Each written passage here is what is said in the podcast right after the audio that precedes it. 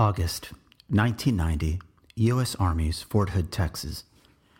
Before leaving Fort Ord, I had reenlisted in the U.S. Army Reserve and was sent to a Texas National Guard outfit in San Antonio, Texas.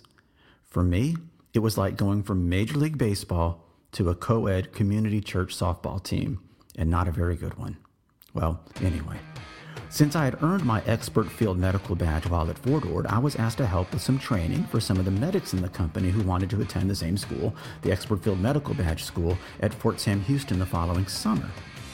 I told them it made no sense to start training unless they could complete the 12 mile road march that had to be completed in three hours to pass the course. And I knew from experience you had to run at least part of the time to make it. And guys, my fellow light fighters, these rucksacks they were walking and running with were an absolute joke by our standards. Well, in the August sun, one by one, they all fell out. All fell out under the Texas heat. When we got back, and I, I'd grown up in Texas, so I mean, I, but we all had. This is a Texas National Guard outfit. One of the Lima Deltas, I'm just kidding. Does anybody remember what Lima Delta stood for? One of the one of the guys that had fallen out asked me, why the heat had not affected me. And I said these words exactly because I have been to Panama.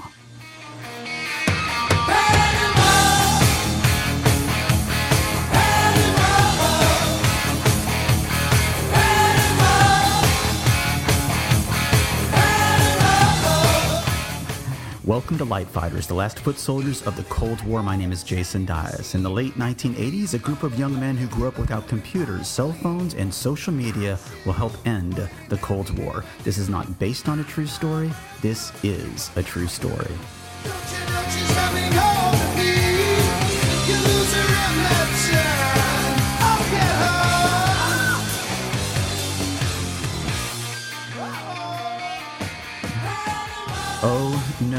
is right. Now, I remember being very excited when I found out we were going to Panama. I grew up with you know, loving maps, and I had a globe. I had a map of the world, a paper map of the world uh, on my wall in my bedroom as a young child, and I just loved finding things and looking at things. I was pretty familiar with Panama. I haven't really talked about this much, but even when I was at Fort Ord uh, as an enlisted guy, I paid a lot of attention to the news and things that were happening in the world, and I knew the Panama Canal was a very, very significant place on the earth, perhaps the most significant place on the earth. And I knew that Jimmy Carter had basically said, We're going to give it back to the Panamanians.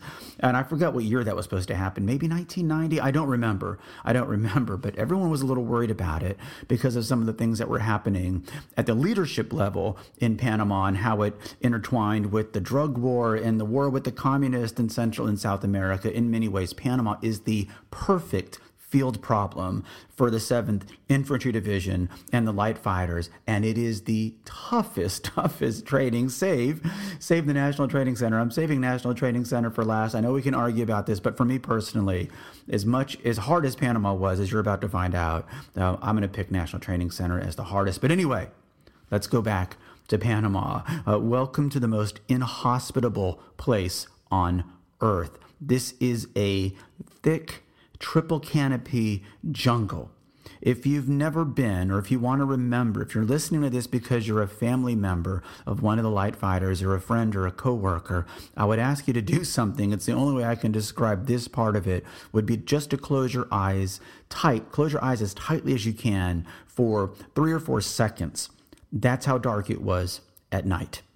I'm not exaggerating. There's no ambient light getting through that triple canopy. There's no moon glow. There's no star glow. It is that dark. I know in our platoon, we tied 550 cord to one another to find each other for radio watch. You would pass the radio around the perimeter at night, or you would come to the headquarters area and monitor the radio so people could get some sleep. So just imagine that, that dark and this is what it was hiding. You know triple canopy dense foliage uh, radios. When they worked they sometimes they didn't work because the iron in the ground it, it messed with everything.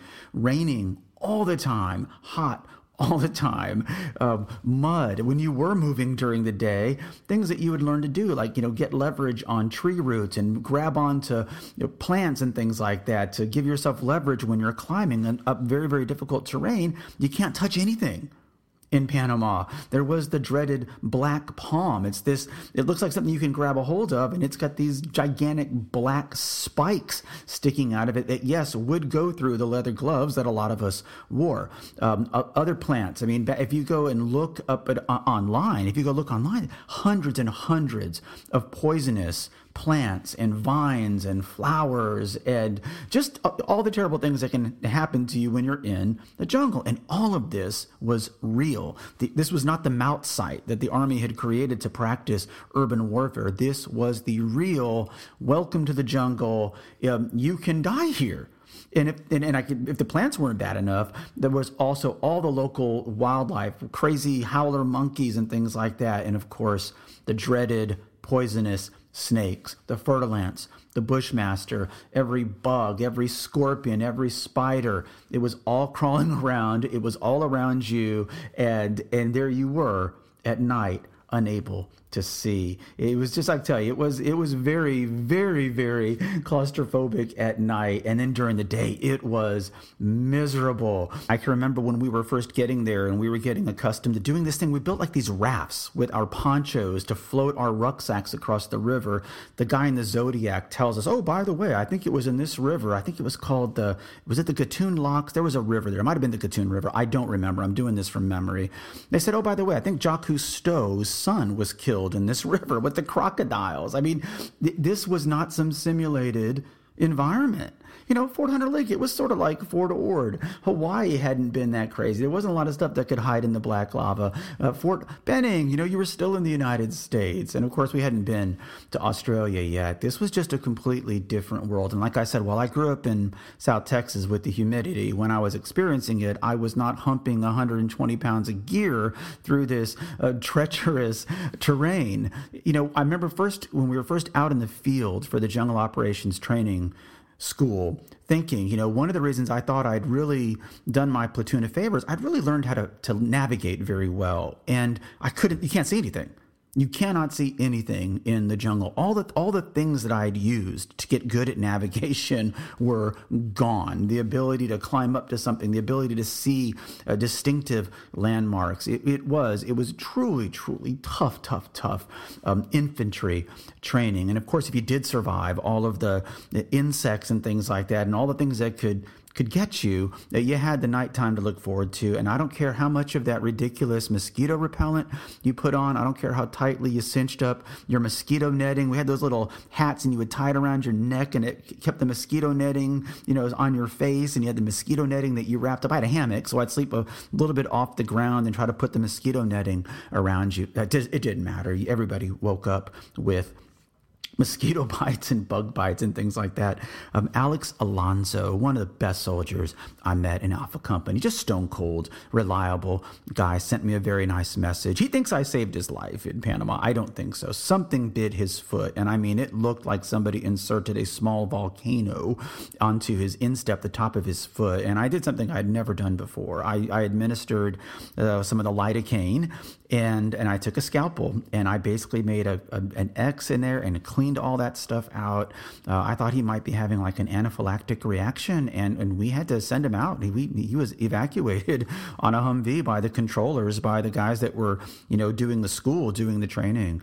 And he told me he woke up at the aid station full of IVs. And the, the best they think it was probably a spider bite. I think it was probably a scorpion that bit him. We'll actually probably never know. But he sent me a very nice note talking about how calm I was and how, and that was my thing. That really was my claim to fame, if you will, in the field is I remained calm. I didn't really ever ever get panicked or anything like that. But I do remember seeing his foot and just thinking, oh my gosh, this is something very very bad. My first thought is he had stepped on like a, a thing in the ground, like a punji stake or something. The Viet Cong is really here. I don't know.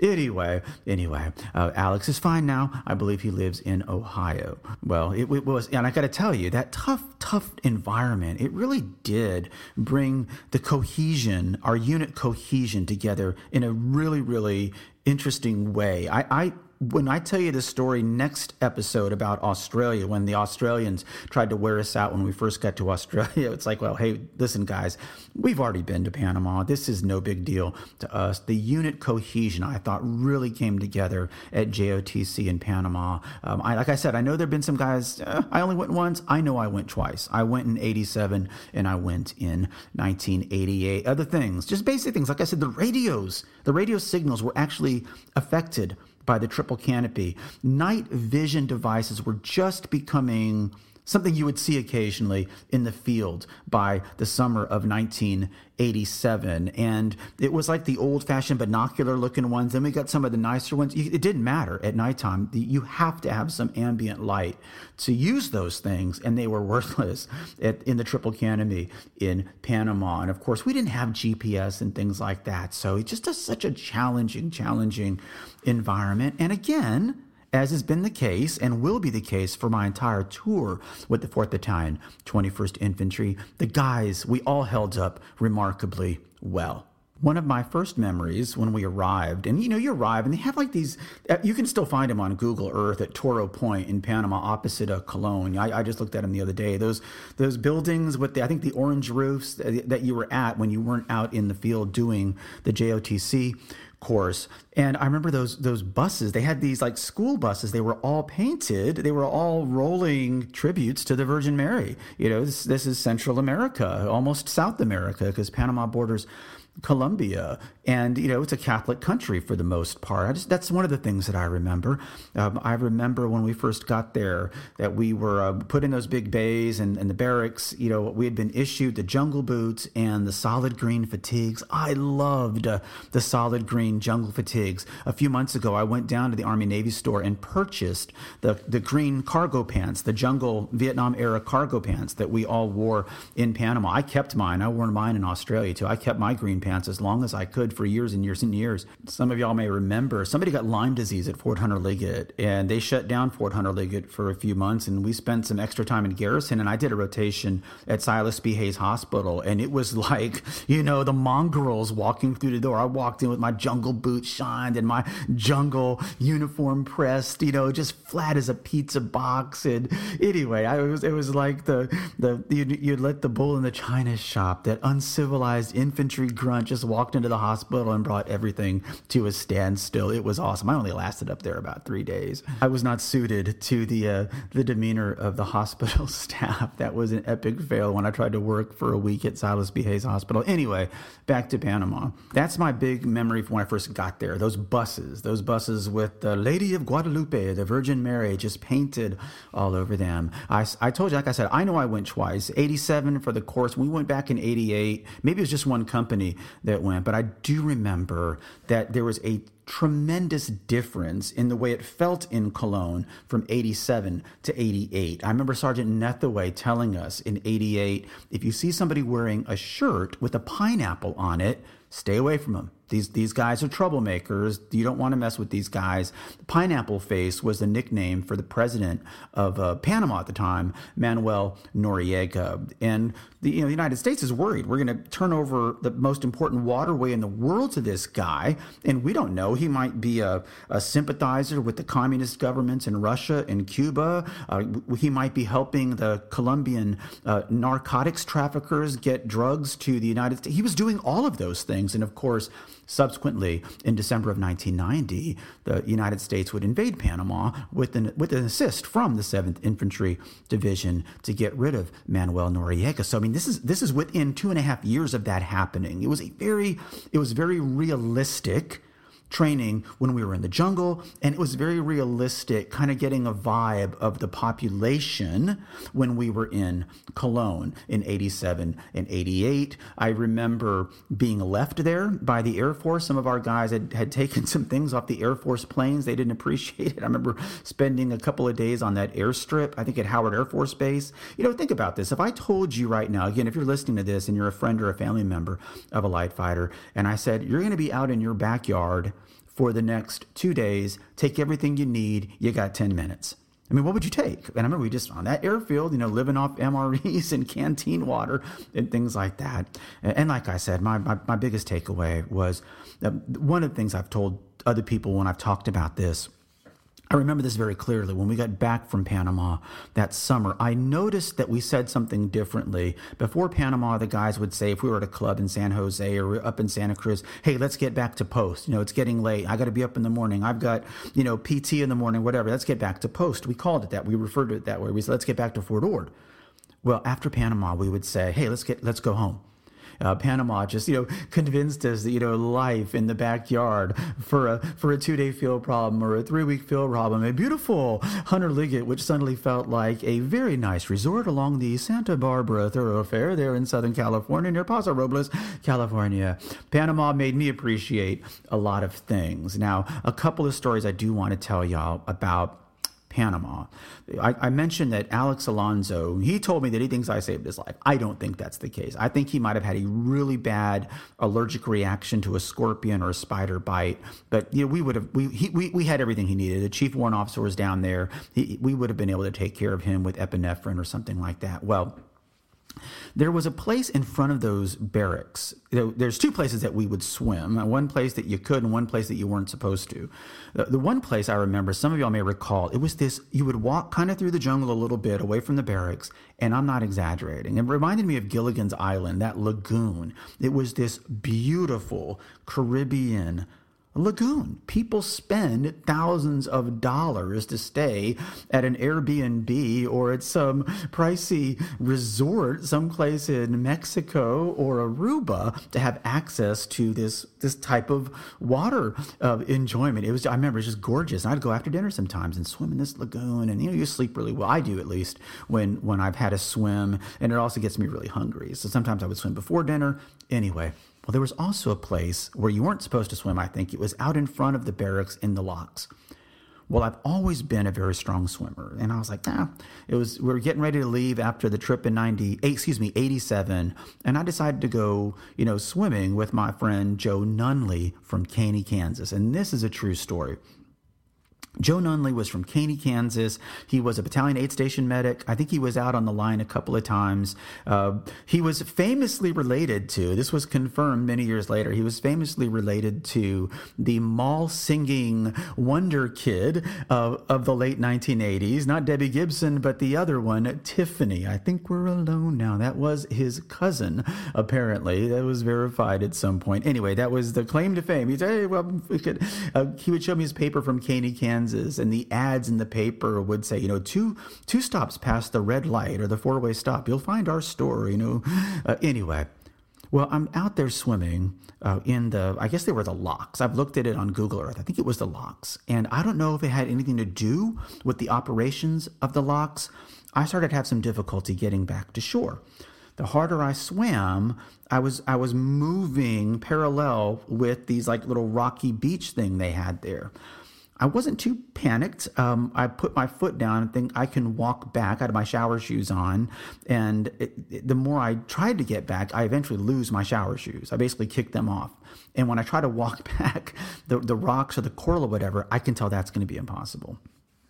Well, I decide it's time to say something to Joe about it. He's not come in yet, and I and I tell him, you know, yell out to him as calmly as I can, Joe, I've got a problem here. I can't get back to shore now.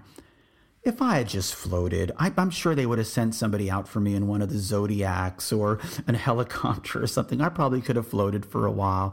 I had on my green jungle pants. I knew there was a way to make like a, a, a rudimentary life jacket out of your pants. You tie the bottoms and you pull it real close and it keeps you afloat for five seconds. But my, my pants were full of holes after three weeks in the jungle. And, and I'm starting to think I've got a problem here. And I'm starting to do this thing with the pants just to be proactive. And course, it's worthless. It's they're too wet. They're too heavy. I can't get any air in them. And um, Joe's now starting to walk with me, and I'm saying, listen, I'm having some real problems getting back. I think you might need to go get help. Well, Joe Nunley from Caney, Kansas, didn't go get help. He jumped in. He jumped in and he swam out to me and he grabbed a hold of my, my jungle pants and and with his help pulled me back to shore. I don't know if he saved my life that day, but I was in really big trouble, far more trouble than I was letting on. And so, if you're listening to this and you're kin to Joe Nunley from Caney, Kansas, he's buried in Caney, Kansas. He would later lose his life a few years later in a car accident. He would end up in a coma. I would see him when I was at Fort Sam Houston. One day at drill, I went over uh, and he was at the hospital there and, and he was in intensive care. He was in a coma. He was not responsive. And that was the last time I saw him. And it was a very, very, very sad affair and one that I don't particularly like even talking about. But those of us that knew Joe Nunley, just a great guy. And that day in Panama, he, he did something that he didn't have to do. He jumped in, and I would not have gotten back to shore without his help. Like I said, would I have drowned? I don't know, but he didn't have to do that. So that's that's one of my favorite memories from Panama. I also remember we had, uh, I think on the first rotation, we had a guy there from West Point. He was he was a, a student at West Point, and he had the circular rank on his collar. At, uh, he he was with our second platoon, and he was just a really nice guy. Uh, he wasn't really an officer or enlisted, we, but we treated him really well. He was in the headquarters company, and he kept up with everything. Well, the the last story, uh, one of the last stories I want to tell you. Like I said, this I've told people in the past. The, the trip to Panama in 1988, the trips to Panama, period, that's what made me me. When I came back from Panama in 87 and came home to San Antonio, Texas for two weeks of leave, I was again just just on a different level than some of my peers from high school and people I'd gone to church with, and more so than certainly Hunter Liggett or Field Problems in the Backyard, Hawaii, and even really light leaders course at Fort Benning, I, I discovered a, a, toughness, a mental and a physical toughness in myself that, that I didn't know existed prior to my deployment to Panama.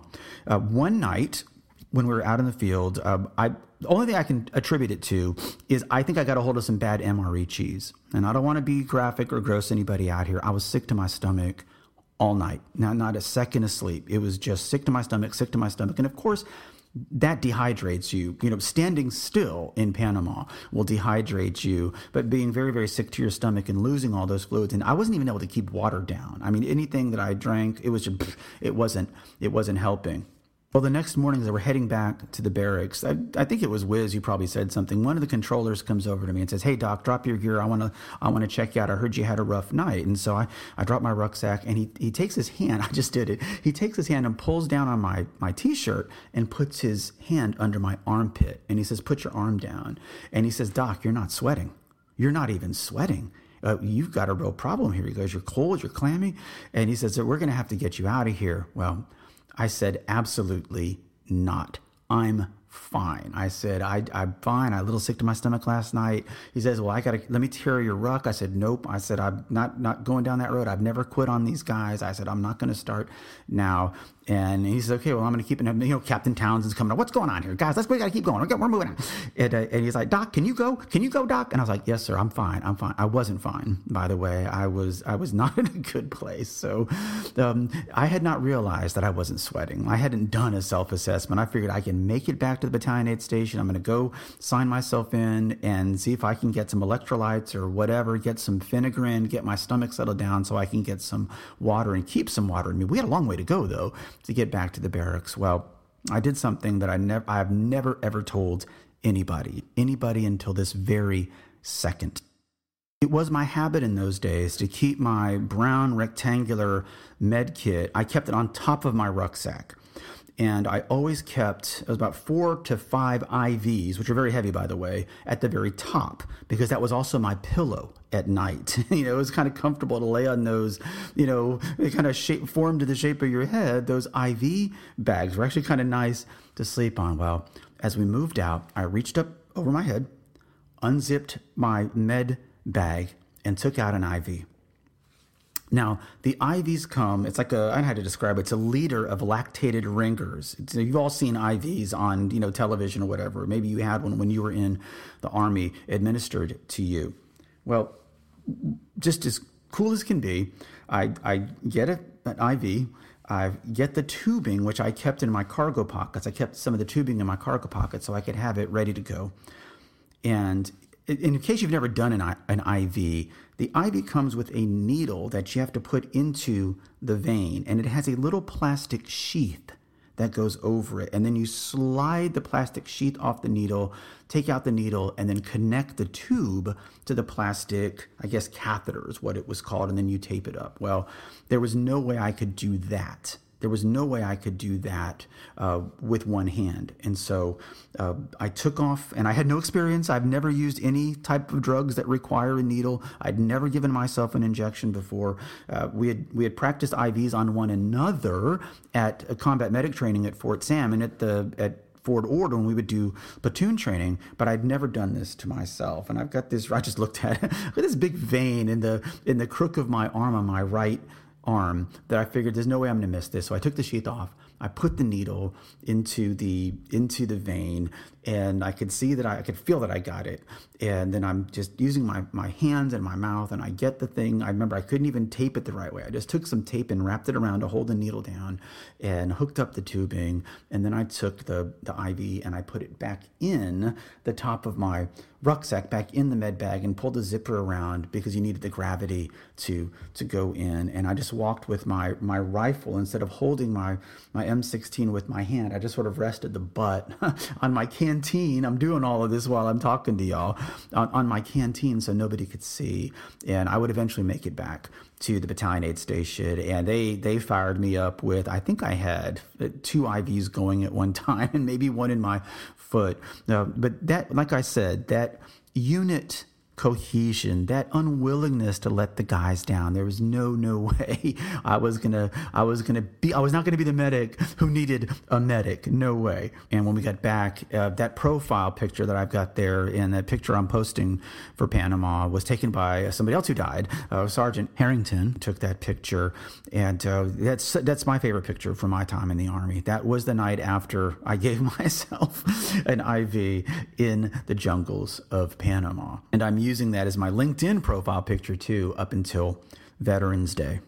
Well, I would love to hear some of your favorite memories about Panama since we're getting down to two final episodes. Uh, I do want to say this the, the Anchor FM site, where you can find all of the episodes in one place. If there's anybody out there that wants to record their own podcast, their own memory, you can do it on your phone, you can do it in GarageBand, you can do it on voice memos, you can email it to me or send it to me when I'm finished with this series on Veterans Day, I'll be happy to post that for you. If you have any questions on how to do it, I'm happy to answer any questions you know, I've heard that Van Halen Panama song so many times uh, over the years and the 30 plus years, and every single time I hear it, obviously, my, my first thoughts are of our time at Fort Sherman and the Jungle Operation Training Center. I've got the, uh, the colored patch sitting over right there on the wall uh, in my studio. I've got it stuck to a picture that I have on the wall here in the studio, and all of my all of my memories. You forget the hardships. You forget the hardships in Panama, and you think about the great times that we we had. But again, it really is where I became the person I really am to this very, very day. You know, my son, uh, we have a, a special program here in Texas called the Hazlewood Act. If you join the Army, as a Texas resident and you're still a Texas resident and you're honorably discharged and your family member attends a state school here in Texas, you don't pay tuition.